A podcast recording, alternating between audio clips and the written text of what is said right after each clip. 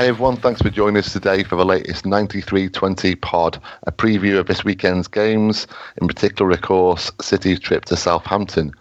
I'm Steve Tudor, and with me today we have Asan Naeem and the very hungry Howard Hockin. always hungry, Howard Hockin. always hungry. Um, we're going to start with a, a, general topic which has emerged this morning, uh, something that's kind of dear to my heart, and I'm assuming the same goes for you two guys which is the Scum newspaper, and they've done it again. Um, a day before the 28th anniversary of Hillsborough, Kelvin MacKenzie, that vile, loathsome individual, has written about Ross Barkley's attack in a nightclub. His words, I'll just read them out for you here. The reality is that at £60,000 a week and being thick and single, he is an attractive catch in the Liverpool area, where the only men with similar pay packets are drug dealers and therefore not at nightclubs, as they are often guests of Her Majesty. Way to stereotype and way to. Oh, mate, I need to be sick. It's absolutely disgusting. I, I What's the opening question? My question is should. I mean, the Sun is already banned from Liverpool, and Newcastle has been known to ban uh, certain critical newspapers, and you know Ferguson was not immune from do, banning individual journalists. Should clubs, and I'm thinking here, you know, Everton as well as Liverpool, should clubs ban newspapers when they quite clearly cross the line? Well, the first thing to say, the Sun, Sun's not banned at Everton, are they? Because no the mayor's been on Twitter today, having a you know demanding that they they act on this, and I find that surprising. Uh, the mayor I think, yeah, has been on. Twitter. Yeah, I think it was the mayor. Yeah, well, he's got mayor in his. Uh, and he's Evertonian, isn't he? Yeah. So the Sun. The problem we've got here is just a starter. Uh, obviously, the vile stuff said about Liverpool is by a non. I mean, we all agree on the Sun. I think we're coming from the same place there do you ban it for non-football? You know what non-football journalists say, and are you just gonna make things worse by banning journalists? Obviously, Kelvin MacKenzie's not a football journalist, and as much as I hate some of the football journalists, there's some decent guys. Uh, Martin Blackburn, for example. Yeah. Uh, you know, he's a he's a good journalist. I don't think I have a problem with him. Agreed. But the problem is with the paper as a whole, and do you ban them? I'm surprised Everton haven't because of their association to the uh, to the city. Uh, but uh, Asa, I mean, what do you think? Do you think we should just ban? Problem is, does it change anything? I know it makes people feel good that we've banned someone, or do you ban individual journalists, or and where do you draw the line from it? That's the problem. Where do you draw the line? I think we all have to, I mean, with the Sun, it's pretty clear cut. Any sane but it not clear. But it isn't clear. It's clear as what as think just of. pointed out. Because no, I mean, Martin Blackburn is one of the best city writers yeah, yeah. out there. So my, oh, my feeling, my personal feeling, is that every football club in the country should ban the Sun. They should just say we will not accept Sun journalists at any of our press conferences because that what Kelvin MacKenzie has written this morning is a fucking disgrace I mean, I'm whether you come from Liverpool or you come from Manchester or you come from literally any other working class place anywhere in the world, you should be infuriated by by what MacKenzie's written. And I think that I think the Sun is a uh, how do I say this? It's a it's a very it's a very particular example, and I think that in in their case the simple thing to do is just to ban them and just go, you know what? until there is a fundamental culture change at your publication, you just can't come here and leave it at that. And I, I'm saying that as somebody who, hopefully, Martin Blackburn will still come on our podcast after, after we've said that, and I would like him to come on. But I understand if he if he won't come on, but that won't change me saying that from my point of view, absolutely City should ban the Sun. I don't think that.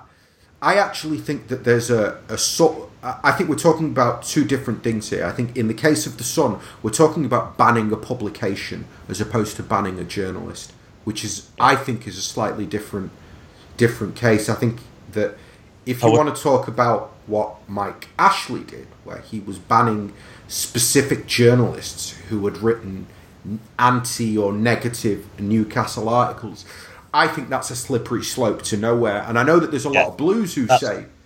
Yeah, but that's where where do you draw the line with that? Where yeah, we can't stop criticism. We don't want some Pravda or some in-house TV company. You know, and criticism is often subjective as well, which exactly. further muddies the waters. There is no agreed line on when criticism crosses a line. We might all have our different opinions. I'd hate to have a go at Martin because at the end of the day, it's his job, and I feel very uncomfortable when you know people.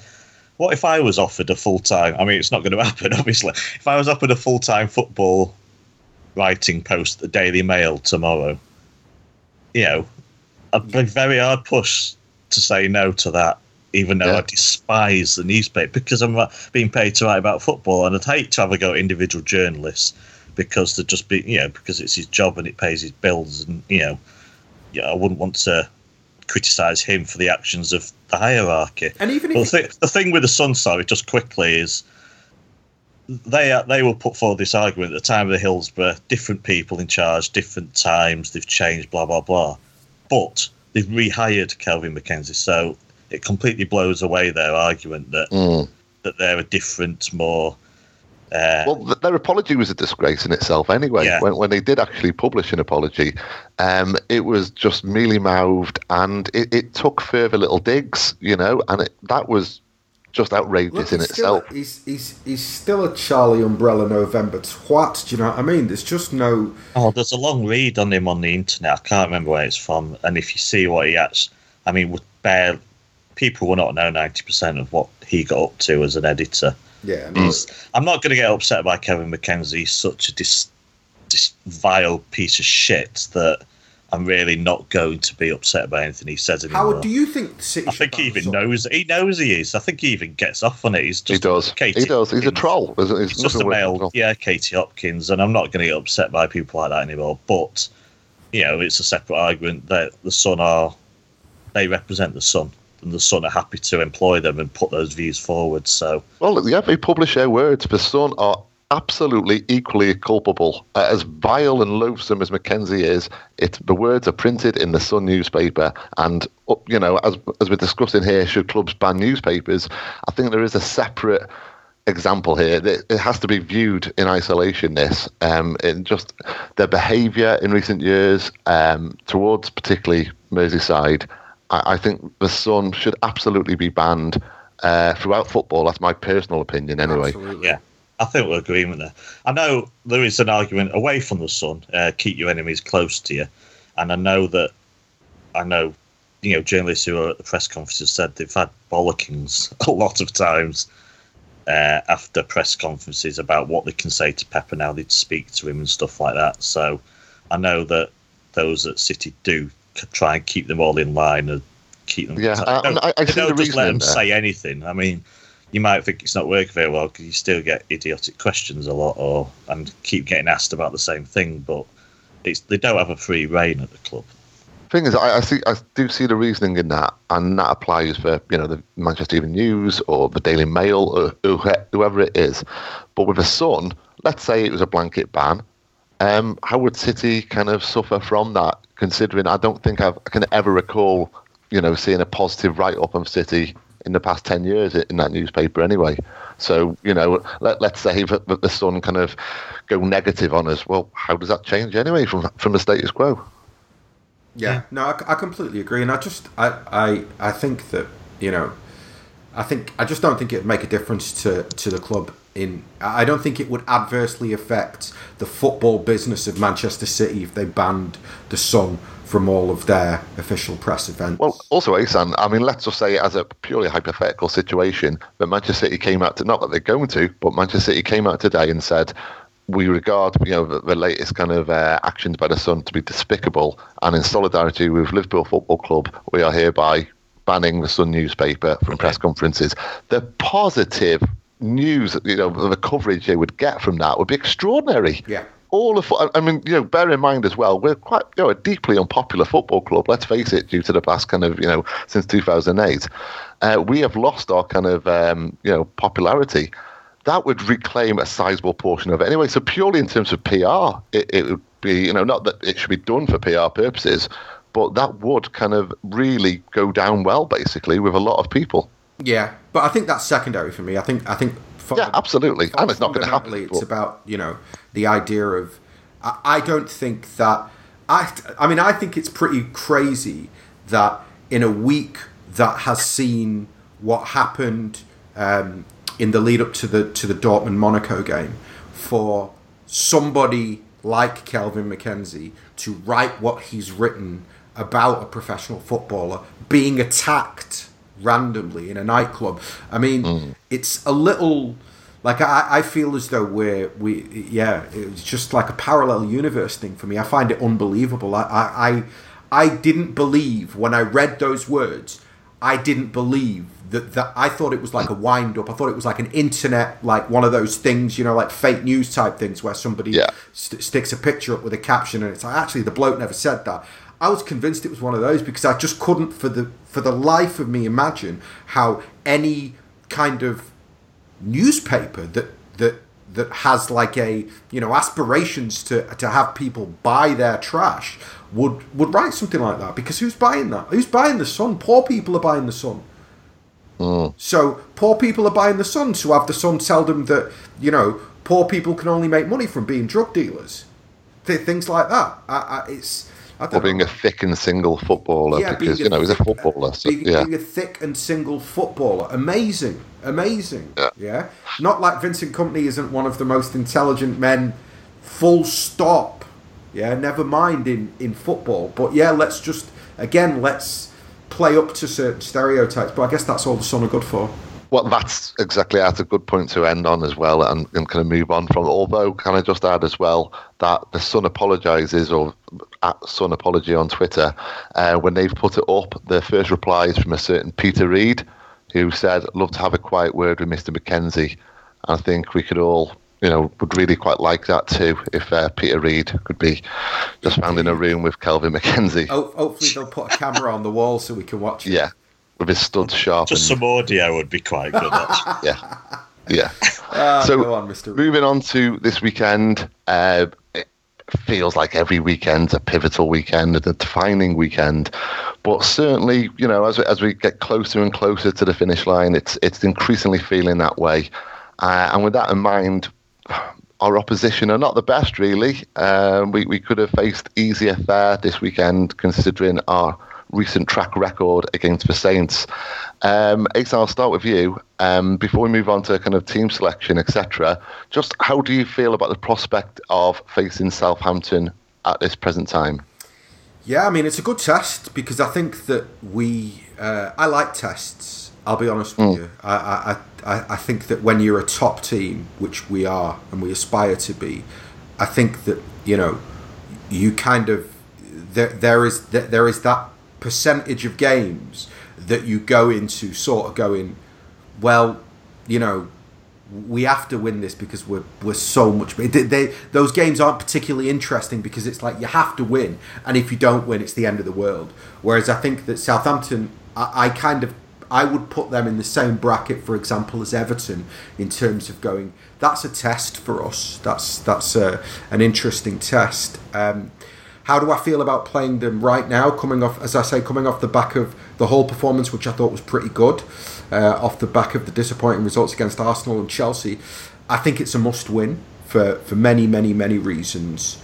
Um, but I think the most important reason for me is that the thing that disappointed me the most about Arsenal and Chelsea was that okay, we're out of the title race, but I felt like even if we're out of the title race, what playing Liverpool, Arsenal, Chelsea in quick succession after Monaco, what it allows us to do is it allows us to say, okay, even if we're out the Champions League, even though we're out the title race, between now and the end of the season, we're basically putting the fear of God in teams for next season. We're, we're, we're what we're going to do is basically show that we've performed below our level, but we can actually perform at a higher level. And I've not seen that yet. And I think that was really disappointing. It was really disappointing against Arsenal. It was really disappointing against Chelsea. Hull was an okay performance, but it kind of felt like a performance that was an okay performance coming off the back of, or a good performance coming off the back of two disappointing performances. What I'd like to see against Southampton is a very, very high level performance. The type of performance where we almost forget who the opposition is because we play so well that the opposition don't really get an opportunity. Okay. Howard, um, I've got a twin barreled question for you, sir. Oh, nice. Firstly, um, memories of last season with a 4 2 defeat and Kolarov strolling back and Mane's kind of hat trick, etc. Is that a concern for you, or is that just a, a different time, different team, different situation? And the second question is Is it also a concern, perhaps, but it's a tea time kickoff? Do lunchtime, tea time kickoffs ever worry you more than 3 p.m. kickoffs? Uh, I'll do the second one first. The ones mm-hmm. that worry me are Sunday lunchtime. I can't say lunchtime if you're Mancunian, by the way, but dinner time. but the ones I hate are those Sunday uh, one o'clock ones. I don't. I've not seen any stats, but we appear to be terrible at them. I don't know. And the atmosphere. You know, if we're at home Sunday, no one's interested. Mm. Uh, I don't think half five. I don't. I don't think it makes much difference. Uh, but I think early kickoffs are worse in my head, though probably the statistics show something. Uh, yeah, it, it does worry me because does it matter? Yeah, I know. Do do past performances matter? Well, the kind of they remind me of Liverpool in a way. Yeah, the high tempo midfield that we seem to have struggled with, and mm. we've seen some terrible performances at Southampton, and that's what you worry about. I'm, yeah, really less players. worried, less worried than last yeah. season. Yeah, of course. I, mean, I've, I just don't know what to think about Southampton. They've been up and down this season. Uh, I watched them a couple of weeks ago against Bournemouth, and they started really well. The Southampton you expect to see. Then they really faded. Bournemouth were better side second half, and but we're quite, quite used to teams putting in a 90 minute performances against us and energetic team. I think I don't know if Gabby Gabbiadini is a great purchase so far. He's back, might start, might be on the bench. Uh, you know, and that's Tadic, and they've got some really good players around the team. Uh, I'm worried. I'm always worried, obviously, but I'm slightly. I'll be more confident than I was last season. I think because, yeah, if you look at that team, I'm expecting a performance. Look at what we can put out there. we we are the better team still, and I think we will create chances. And I'm kind of almost more confident away from home than at home at times at the moment. So our record's mm. good. Uh, I would expect us to score at least a couple of goals. So it could be down to how well we shield our defence. Okay. Well, I mean, moving on to that then, and how well we shield our defence, what makeup of defence are you expecting? Um, Asan, if I go to you first, mate, uh, let's start, you know, right at the back. Bravo or Willy? Who do you think will start? Yeah, see, I think he's got to play Bravo again because if he doesn't and he changes it to Caballero, then then I'm gonna be like, "What are you doing, Pep?" Like, yeah, like you know, don't, don't, rotate keepers week by week, no matter what he said in his press conference. Because I, I appreciate that in his press conference yesterday, he did seem to imply that he'll just kind of decide week by week. But well, uh, just to interject there, just in, in, case anyone missed the quote, he said, Every weekend I will decide who is in goal. Last week I decided on Claudio, and Saturday I will decide again. Yeah. Yeah. So I don't I don't buy that. I, I he knows already who he's going to pick in, in, in goal. Um, mm. And I suspect that it will be Bravo because I don't think that he'll I as I say, I don't think he'll rotate goalkeepers. And I don't think he'll view what Bravo did against Hull in terms of that goal as being solely Bravo's fault. Yeah. Okay. Okay. Well, Howard, moving I slightly agree, forward. Sam, yeah, I hope he's wrong, but yeah, he's probably well, right. Um, another contentious issue is. I hope I'm wrong. Sorry, I, I just. do you mind if I just? No, I want Caballero to play. Is what I'm saying. Why? Because he's a better goalkeeper at the moment. So. So you mm. really think it was it was? So you really think that goal was down at Bravo? Oh no, I just yeah, we've been over the goal. I just don't think he's. I don't know. I just don't have confidence in him. Simple as that. So. Okay. But but I do still appreciate that he's. Yeah, we discussed this on the, last pod. Yeah, I'd much He's essential to our build-up play. He is essential. So uh, and he offers more than anyone else could for that. So yeah, he launched attacks for us. So maybe it's not that big a deal for me, but yeah, I just I don't know. I just feel a bit more confident seeing Caballero there. It's just just the gut feeling that. And well, the ahead of either keeper Howard, will Kompany start? There's a lot of talk on Vinny possibly starting again. Uh, what's your gut feeling on that one? Uh, yes, I reckon once once a week. Yeah. So, you know, he comes through this, he'll play at Wembley. I think, but you know, no idea what Pep's going to do. He could put two midfielders in central, but I think, yeah, my gut feeling is he'll start uh, uh okay. uh, alongside Stones, probably. I oh, would imagine. Yeah, I echo that. Yeah, yeah I don't think he'll do that because I. And yeah, but then again, he won't play Cole ever at left back, will he? So no, and also I feel as though I don't know how to say this. Like Southampton are a good football team, and yeah. and I think that tomorrow's one of those games where afterwards, when everybody goes, "Oh, why didn't you pick Kompany?" Guardiola's going to go. It's about the build-up. I, I I wanted you know players that were strong in the build-up because Southampton are going to press high, and you are going to need players who are comfortable on the ball and good in the build-up. And I think that, yeah, I, I think it'll be. I think that's why Bravo will play. I think it'll be Kolarov, and if it ain't Kolarov, it'll be Otamendi. But more than likely for me, it'll be Kolarov. Well, I mean, don't forget you started Kompany against Chelsea, high pressing with with up against Costa. Yeah, see, I think I I see that slightly differently because I think that against Chelsea, um, I suspect that their physicality and Costa's physicality, I think that he will have looked at it and gone, if you're ever going to put Vinny in today, this is the game to kind, mm. to kind of put him in. Um, whereas I, I kind of don't see like that's the thing. It's horses for courses for Guardiola, and I think that it makes sense against a big physical number nine, a top team that are also a physical team. In a game like the Chelsea game, where he probably would have taken a point before that game. Um, to to put somebody like Vincent in there. But ultimately, we're going to Southampton to win. We're going to Southampton to dominate the football. We're going to Southampton to play Guardiola football. I just I don't see how.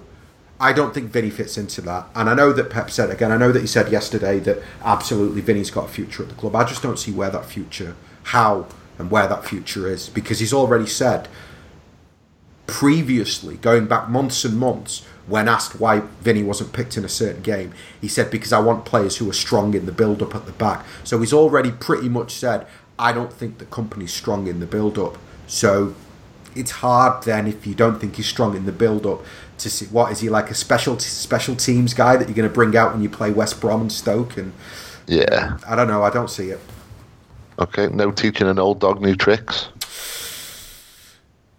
No. He's not, not in this case not He's getting on now, isn't he, sir? Uh, Howard, back to you, mate. Um, the right back is it's so hard to call, isn't it? Um, Navas for you, perhaps this weekend. Even yeah. Fernandinho, Zaba, who, who's. Uh, oh, I'd say Navas has been. I mean, I presume Sanya's still injured. Mm. Uh, we'd have a decision to make otherwise. He is, st- he is still injured. Yeah. No, Navas has done okay. I'll be quite happy for him to you know, considering where we are right now, and I'm not saying for the next three years, but uh, I think Navas will play. Yeah, he's done. He's done his job okay in the last few games. Uh, yeah. I think he keeps his place. Uh, he don't want, don't seem too keen on putting Zabaleta back in the team. So uh, even his crossings improved a bit from right back. So maybe he feels less pressure. Or, but uh, yeah think it just suits him better because it's not all about the crossing, is it? So, yeah. Okay, and, and, and, its work rate as well, you know. So again, against an energetic, hard-working side, then Navas is when it makes most sense. So, yeah. Uh, Asan, uh, Fernandinho, uh, Delph, yeah, yeah. Of those three, can you, who can you see starting? Um, and just kind of extending on that, who can you see kind of, you know, laying down roots for an established spot from now until the end of the season. I'd be really surprised if it's. I don't think it'll be Touré because I think mm. that Southampton are very good on the break, and uh, they'll run off Touré all day long. So I don't I don't see it being Touré. It's a difficult one because I would I would pick Delph and I would pick Delph just because he was more or less man of the match against Hull. So it would be odd to just take him out now. Um, what I can see happening is De Bruyne missing out again. So I can envisage a situation where the team that gets picked is Delph, Fernandinho, and Silva as a midfield trio, and then Sterling, Sane, and, and Aguero. Mm. And how, how will that kind of impact on our build up? I mean, you, you would expect that to be more central then, as a consequence. Well, I don't not. think I don't think that Fernandinho is. Um, I don't think he's great in terms of his range of passing. Um, so I think that having Delph and Fernandinho in there may be a little bit one-dimensional.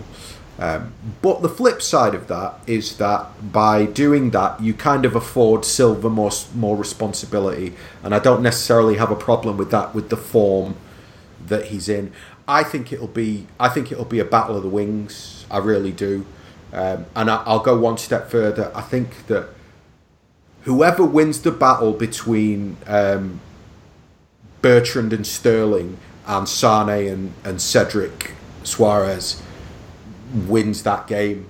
I think that's yeah. where the game is won or, won or lost because I'd say that those two those two fullbacks are going to be key to trying to stop what are our two most dangerous attacking players, and they're sort of you know it's it's a it's a really really great test because for me I'd have both of those two fullbacks in in City side all day long, so it'll be really interesting to see how they stand up against our two wing wizards. Well, actually, we're going to return to that point very shortly, what you just said there. But um, lastly, before we move on, Howard, I've got a general question for you, and sorry to just kind of throw this at you, but are the players who you expect to start this weekend who particularly need a strong showing, a big game? Uh, well, whichever of Fernandinho or De Bruyne starts, and right. I think if Asan's Asan's wrong at all, then it could be De Bruyne instead of Fernandinho. I don't think both will play. So yeah. whichever one, both, I would love to see a strong showing from them. Uh, as always, Aguero, so that we don't have to discuss him. we'd, have to talk about whether he's putting enough work rate in or missing chances. So just for that reason, please score a hat trick. Uh, but yeah, uh, I would say obviously if Bravo is in net, that's an obvious choice. But I think Fern, if either or both Fernandinho and De Bruyne are in, I'd love to see big performances from them because they're the ones that have been off the boil. Uh, Sane's gone a bit off the boil, but he's a youngster, obviously. So, oh, I mean, bit. I don't mean he's been terrible. He's just been. He's just dropped off from. You know, he was sensational for a good six weeks at least. Uh, yeah, he has. He's missed a couple of chances, hasn't he? Uh, well, yeah, quite a few to be honest. Uh, so I'd love to see him get on the score sheet, but I think it's that midfield area that I'd love to see the big performances from. So. Yeah, okay, definitely. Well, with that. You said there, Exan, how highly you rated the fullbacks and how you'd love them in the City team, and I 100% agree. Um, for both of you, and whoever speaks first goes first, this is from Bolt from the Blue on Twitter, who asks Is there anyone in Southampton's squad you'd like to see move to City this summer? Go on, Asen. you know, having given having given both the fullbacks the big big up, I'm not going to pick either of them. um, I, would for me, I'd take Van Dijk and Ward Prowse. Mm. Ward Prowse is kind of deceptive, though, isn't he? he? he? can be very impressive, and his set pieces are incredible. He's worth signing just for his set pieces alone, quite frankly. Mm. But he can be ineffective quite often, um, and so I don't know if, I, if, if he's still progressing, if he's still got a lot to learn, or if this is a finished article. But um, yeah, he, he, kind of hot and cold for me. Yeah, I mean, I I, I would. Uh, I, I suspect that most Southampton fans would agree with that. I think the thing for me with Ward Prowse is that he's got a passing, a range of passing and a passing ability that is right up Guardiola's street. And I think yeah. that one of the reasons why he's inconsistent is because of his size, because he's not the he's not the biggest and he's not the quickest, right? Um, and I'm not sure that. I guess that that's why at times he struggled in a Southampton side. For me personally, I don't think he'd struggle in our City side. I think he'd be a revelation in our centre mid, and I think he could play in our centre mid. He could play as he could easily, easily that role, those roles that De Bruyne and and and, and Silva play. He could comfortably play that role. Really, that's a big shout. No, he really, a, he, has got that. He's got that sort of. I mean, look, he's used to playing. One of the things again, it's like he's so versatile. Again, something that Guardiola would love but he's used to playing from deeper. He's used to playing as a number ten. He's used to playing from wide. I mean, it's he's intelligent enough that because that's the thing I think with if you look at if you look at the for all the technical ability of Silva and De Bruyne, when we've struggled in centre mid, they've struggled, and I think that they've. It's always about when we don't have the ball, how robust you are, how intelligent you are, how tenacious you are, and I just I think Ward Prowse would be a wonderful addition to our midfield, and I think that he could, even though he's not the biggest and he's not the quickest, I think he could do a job. And the Van Dijk shout, I mean, it just speaks for for itself. I think yeah, yeah, best centre half in the league. So, well, I mean, Klopp certainly seems to think so, doesn't he? Have you seen that comment? Oh my god! Why would he say? Um, he's uh, who was the players he, he said um, Van Dijk was in favour of?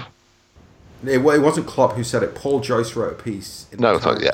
this morning where he said that Liverpool have decided to pursue Van Dijk over Bonucci because Klopp would prefer the attributes of Van Dijk to Bonucci. now, I'm not saying I, I have a lot of Liverpool supporting friends. Maybe there's a Liverpool supporter listening to this podcast going, Why are you taking the piss, Asan? I'm not taking the piss. I'm sure that if Liverpool really wanted to, they could get Van Dijk and they could push the boat out and get him. Having said that, I don't think they've got a chance in hell ever of getting Bonucci. So it's such a weird name to throw into the mix. It's a bit like when I read. Um, I read it's I, read um, who's my favourite yeah, uh, Miguel Delaney wrote because he's my favourite Man United troll and hmm. uh, after Duncan Castles and he wrote last week that uh, um, that United have told Real Madrid that they're not going to get De Gea unless United get Toni Kroos or Ronaldo or another Real Madrid star. And I'm just like, yeah, because those Real Madrid stars are going to be queuing up to leave Real Madrid to join a Europa League side. Um, come on. But I um, guess um, Howard, Howard, I didn't um, ask you about the Southampton team. Um, is there anyone you'd you'd like City to, to go for in the summer, or anyone who basically could, you know, yeah, add well, some quality? Uh, yeah, the fullbacks are obviously Cédric. I think Cédric's a superb player. Yeah, I don't. I've not seen a huge amount of Southampton this year. Then what's what's Liverpool's right back called? Did they get off? Natty Clyne, Nathaniel Clyne. Yeah, just sorry, I will come back to this properly. What do you think? do you think he's good enough for City? Because I just yeah. get this. Yeah, yeah. I, I mean, think, quite frankly, I know, I know, all these players are will make or better than what we've got. Yeah. But in the, my head, I'm still dreaming of something even better. I know no, it just I know sounds. I know it sounds. What do you think we greedy. need? What What do you think? No, well, it's just this thing of wanting a big net. I don't know what everything do I want. I want a Mendy who goes forward but can also defend and, just doesn't stop running for 90 minutes. And he's 21 years old, and you know, you just you want everything, don't you? And life doesn't work like that. Yeah. I think the fullbacks would improve us. Van Dijk, my only problem, I just I'm getting the, I am wary of Bonucci aside. I'm wary of constant big spending on central defenders. I wish we could unearth someone. It's just a I don't know. I've seen. I know what I've seen's good, but I've not really seen enough of Van Dijk to know for sure that he's he's the future. But uh, just I wouldn't be against. I wouldn't be against signing him. He's clearly a classy player, but he's injured for now, obviously, and uh, something you'd have to wait for. But yeah, just Bertrand. I don't. Clyne, yeah, it's Bertrand Clyne. They they produce these very good players, but I don't know. They just leave me wanting just a little bit more, but it'd still be an improvement of what we've got. So, well, when I watch Bertrand, I mean, you know, I'm a fan, I rate him, but what I will say is I, interview kind of former players for for a, a betting website, And if it's ever a defender, a common question will be who, you know, let's say it's a former Arsenal player, who would you like to see Arsenal sign in the summer or whatever? And, you know, I, I've often asked that question. I can name five players who have mentioned Bertrand. I mean, just come straight out of the bag, just saying, you know, they rate him. So footballers yeah. very highly rate Bertrand. I mean, I don't see it to that extent, I have to say, but they know far better than I do. So I rate him that highly. I I, I think I, am a, I'm a little bit like I, I, I can't believe that nobody's moved for him. I can't. Yeah, that, I will say that. Yeah, that nobody's moved yeah. for him. That's the first thing, and the second thing, which is the even more staggering thing, is you always forget this. He was a Chelsea player. Chelsea yeah. let him go. He's quite old, 27. Well, he's, yeah, it's 27 now, but Chelsea only sold him like a year ago or two years ago, and the fee was only like 12 or 40 million pounds, something like that. I don't know, like, I, I feel like sometimes with scouting at top clubs. Like I, I don't fully because I think I felt the same about Danny Rose when Danny Rose played. He had a season on loan at Sunderland, didn't he? Um, and, and when he had that season on loan at Sunderland, I remember watching him then and going, "He's top. What's going on? Why is why is he on loan from Spurs? Why? why? Yeah, I, I don't understand that. He's really top. Um, so yeah, a, a bit bit bit baffled as to why nobody's moved for Bertrand, and, and I would definitely have him. And I didn't pick either of the fullbacks because I wanted to say Ward Prowse. I just gotta be honest. Has Ward Prowse made an England squad yet? Or yeah, yeah last one was yeah. the first one. Last one was it? Right, yeah. I just pay yeah. such little attention to England anymore. Yeah, he's only twenty. He's only twenty-two, isn't he? So. He's got. And before we move on and to, to the final section, uh, just a quick shout out to Joe City Till I Die and Cali Citizen on Twitter who have asked put questions forward, which we've already answered. So thanks to them for that. Um, right, let's move on. Just look in a more general sense of this weekend. Uh, as alluded to earlier, it's a potentially defining weekend because City win, United lose, as the song goes. Suddenly we're, we're seven points clear. Uh, okay, with them with a game in hand, but you know the gap will be significant then. So looking at other fixtures, where can you see kind of you know results going our way, as it were? Isn't it Chelsea United this weekend? Yes. Yeah, on the Sunday. Yeah. Right. So Ethan, well, start at, at United. Yeah. Sorry, at United. Yeah. Uh, yeah. At United. Yeah. So obviously that, that gives it more kind of uh, you know more chance of Chelsea getting something considering their home form at the moment. Mm, I think, to be honest, I think that um, I don't think United will beat Chelsea. That's the first thing. Uh, I think Chelsea might even win just because United drew one-one with with Anderlecht last night, and the return leg is next week, and they've pretty much got all their eggs in the winning the Europa League basket. Um, so I can, for example, envisage a situation where Mourinho rests players on on Sunday and is extra extra negative. Do you know what I mean? Like yeah, the, resigns Darren Fletcher. Yeah, exactly. like if, if, he, if he could, he would. Do you know what I mean? Like just like that sort of classic Mourinho of just play like you know nine at the black, nine at the back, and and one up top by himself, and just you know just see if he can yeah. grind out a, a point. A point. It's a second leg against Anderlecht next week. Uh, I feel like it is. I feel like yeah. it is. Yeah, because I, yeah. I've, That's more likely then that it'll do that, isn't it? But mm. it's also the week after, so it can't be then. So, yeah. So you might, I don't know. What I can't about, um, invest in it for such a big game, but uh, sorry to put in Liverpool or West Brom in the early. I was going to say that now, uh, Howard. Do you kind of? I mean, that's potentially that's a very tricky one for Liverpool, but West yeah. Brom have just had a dip in form in the last month. Um, how do you see that one going? Yeah, I'd still fancy Liverpool, but West Brom good at set pieces. Liverpool's weakness, like Arsenal, yeah. when Arsenal went there, problem uh, weakness is set pieces. So that's where West Brom could really prosper uh, if they get free kicks and corners and all that. That's where the hope lies. Uh, Arsenal at Middlesbrough, so you've know on the Monday night again, God knows what could happen. So. I mean, you don't know if their heads have gone. You kind of wish with Wembley coming up that they have. Uh, I mean, I'm just uh, Spurs are at home to Bournemouth, I think. Giving up on the top two, you're just looking at third or fourth now. Is, is that a home uh, banker, Spurs Bournemouth? Kind, you both yeah, agree with that? Oh, yeah, absolutely. Yeah. yeah. Kind, no, no, no, oh. no, no. It Spurs, is a Spurs Bournemouth isn't a home banker for me. Okay. It is, and you can replay me saying that on next week. I'm, I'm, I'm, I'm, I've won 7 0. I'm an absolute expert at being completely wrong on these podcasts, so it's cool. I, I, have no shame in that sense. Uh, but no, it's just not a home banker for me. I just, I, my, my, like, so, so Spurs were great last weekend. I watched the Spurs game, but it's easy to be great when you score two wonder goals in the first 15 minutes and you 2 0 up against a side who had no interest in in attacking in the first place. Um, and I think that's that's pretty much what happened. I mean, they they play some excellent football, but those were two absolute wonder goals. I mean, yeah, it, it's that changes the complexion of a of a football of a football match when you score goals like that. Um, and I just I, I, think that Bournemouth are are a decent side, and and I don't think that they'll roll over the Spurs. Um, so it's not a home banker watch them win 8 0 now? Well, I, I want to finish on a really weird question, which is directly kind of uh, associated to Spurs. This is how I've been feeling the past couple of weeks, and I've questioned myself for feeling this way. Spurs, I feel, are beyond us. They're seven points beyond us. I hate Chelsea. I hate everything about Chelsea. I always have held, hated Chelsea. I know a lot of Spurs fans and I like them. I don't like Spurs as a club. I don't like Spurs as a general fan base, if you like. But, you know, I've got a lot of work colleagues who are Spurs fans. There's a lot to like about the, the team. I, I do want Spurs to win the league. I found myself kind of semi rooting. Like last weekend, for example, is a perfect example. I was pleased that they won.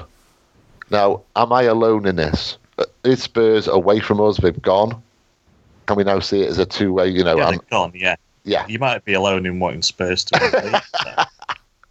On the axis of evil, they're still. I mean, there's, there isn't really much. Yeah, there's no reason for me to like Chelsea, but I'm kind of used to them winning stuff. It doesn't affect me.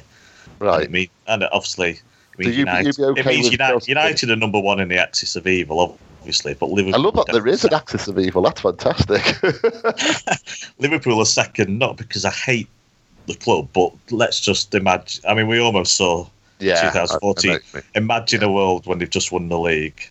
That's yeah. a world where you stay off the internet for three months at least. Yeah. And just draw the curtains, go into your safe room, and just have a little cry because you don't want to go onto the internet or see you know, anyone. It's still, it's still, it's still the year that they nearly won the league. Like that's yeah. how it's referred to. Like, but Chelsea, yeah, but Chelsea, I can just, I can accept it, you know, and Spurs. No, I don't like them. I think okay. they've got that North London arrogance, but you know, I'm sure. I'm, I'm sure they think we're all horrible Mancunians as well. So it's just I'm football, you, football rivalry. Thank you very much. I was going to ask Ethan. So, um, would you prefer Spurs to win? Yeah, I would prefer Spurs to win the league. Not for the reason that you want Spurs to win the league, though. I want Spurs to win the league because I think that there's going to be a serious arms race to sign players this summer. And I think that Chelsea being champions will give them the edge in a head to head over other Premier League clubs. Whereas I think mm. if they end up finishing second and Spurs end up winning the league, it's not really going to make a difference when you go knock. It's like some they they won the Champions League and they signed Hazard and they signed Hazard because Hazard was joining the European champions, and he more or less said it like that as well. Um, and so I, I think that yeah, I, I think that, and also Spurs, if they even if they win the league, they're not gonna they're not really going to be buying in that pool that we're buying in. You see what I mean? So yeah, for, absolutely. For, for, me, it's not really that doesn't really create a problem in the transfer market if Spurs win the league. Whereas I think that if Chelsea do win the league, which I think they are going to do anyway, um, I think that creates a problem because I think this summer there's like the the Chelsea United, um, City um, potentially Arsenal, certainly Liverpool, um, Paris Saint Germain, maybe Real Madrid, maybe even Barcelona. All these clubs, not only are they buying players, but they're buying players for the same damn positions. And there's yeah. not a massive pool of players who are good enough to. Pl- you see what I mean? To play for those clubs. So I just feel as though maybe I'm completely wrong, but I feel as though it's going to be crazy competitive this summer. And I wouldn't want Chelsea to be champions because I just feel that it'd give them an edge. Um, can I ask you both a question? Yeah, sure. Yeah. Spurs came really close to signing Sadio Mane last summer. Had they signed Mane, would they be would they be top of the league right now? That would certainly be closer. You'd expect. Um, there's been times where he's been unplayable, isn't it? So I, I think they would. I think they'd have won the league. Hmm. Just, but would you know? It's a different circumstance. He might not have settled. Hey, I don't know. I think there's been a home and away discrepancy. Yeah, he could have gotten could have made a difference in some away. I mean, at home, I don't think it's made much difference. They've been super strong there, haven't they? Yeah. But he, he could make a difference in some key away games. Yeah. Well, if you look but at then who's he in there? without him, then yeah. it, gives you an idea of, of the difference. Well, goals as well, and he's yeah, scored goals, and he's if you've goals, watched him, like for me, it's one thing. Like it's one thing looking at stats on a piece of paper. If you've actually watched him play, he looks like he's gone up from a level from the player who was at Southampton. Um, yeah. And yeah. so, yeah, I just think that had they signed, because I, I, read the other day that they came really, really close and that they really pushed the boat out financially, but couldn't quite get it over the line. I think had they done, they they may well have won the league. And that I, I think there's an article in that, you know, on kind of basically, you know, uh, near misses who could have changed the whole destiny of a title. Yeah, oh, absolutely. Because I think you know it, it's the same the other way, isn't it? That mm. um, Sanchez came really close to joining Liverpool before he joined Arsenal. Hazard to us as well. Yeah, Hazard to us. Willian almost went to Spurs. You remember that the he, on the day that he was meant to be signing for Spurs, he signed for Chelsea. Um, the 500 players that United almost signed. well, Bale, yeah. they obviously want they wanted to come. They just couldn't uh, just couldn't agree terms or something strange. Yeah. Pele, Moutinho, yeah. Bale, yeah. So many, right, guys. so many. It's time to wrap up, and thank you very much for listening in today. So, uh, thank you, Howard. Uh, you're welcome. A pleasure. I can thank eat now. yeah, you can get back to your chicken salad now, mate. Oh, thank God. And thank you, Asan. A pleasure as always, mate. Okay, well, tune in next time. Uh, in fact, I'll hand over to Asan to uh, finish off because there may be some uh, little plugs to endure before you sign off. Oh, that's very nice of you. Um, yeah, we will be back next week with a review of the Southampton game. We will also have another couple of transfer specials. We're going to be talking to Jonathan Johnston from uh, Johnson from ESPN and beIN Sport in France about the links that we've had with all the Monaco players. Hopefully, we'll be mm-hmm. talking to Martin Blackburn um, just about players that we've been linked with in the UK. So, yeah, as always, if you like what we do, go to iTunes, hit subscribe, send us a tweet, share our podcasts with your friends. We'll be back next week. Thanks for listening.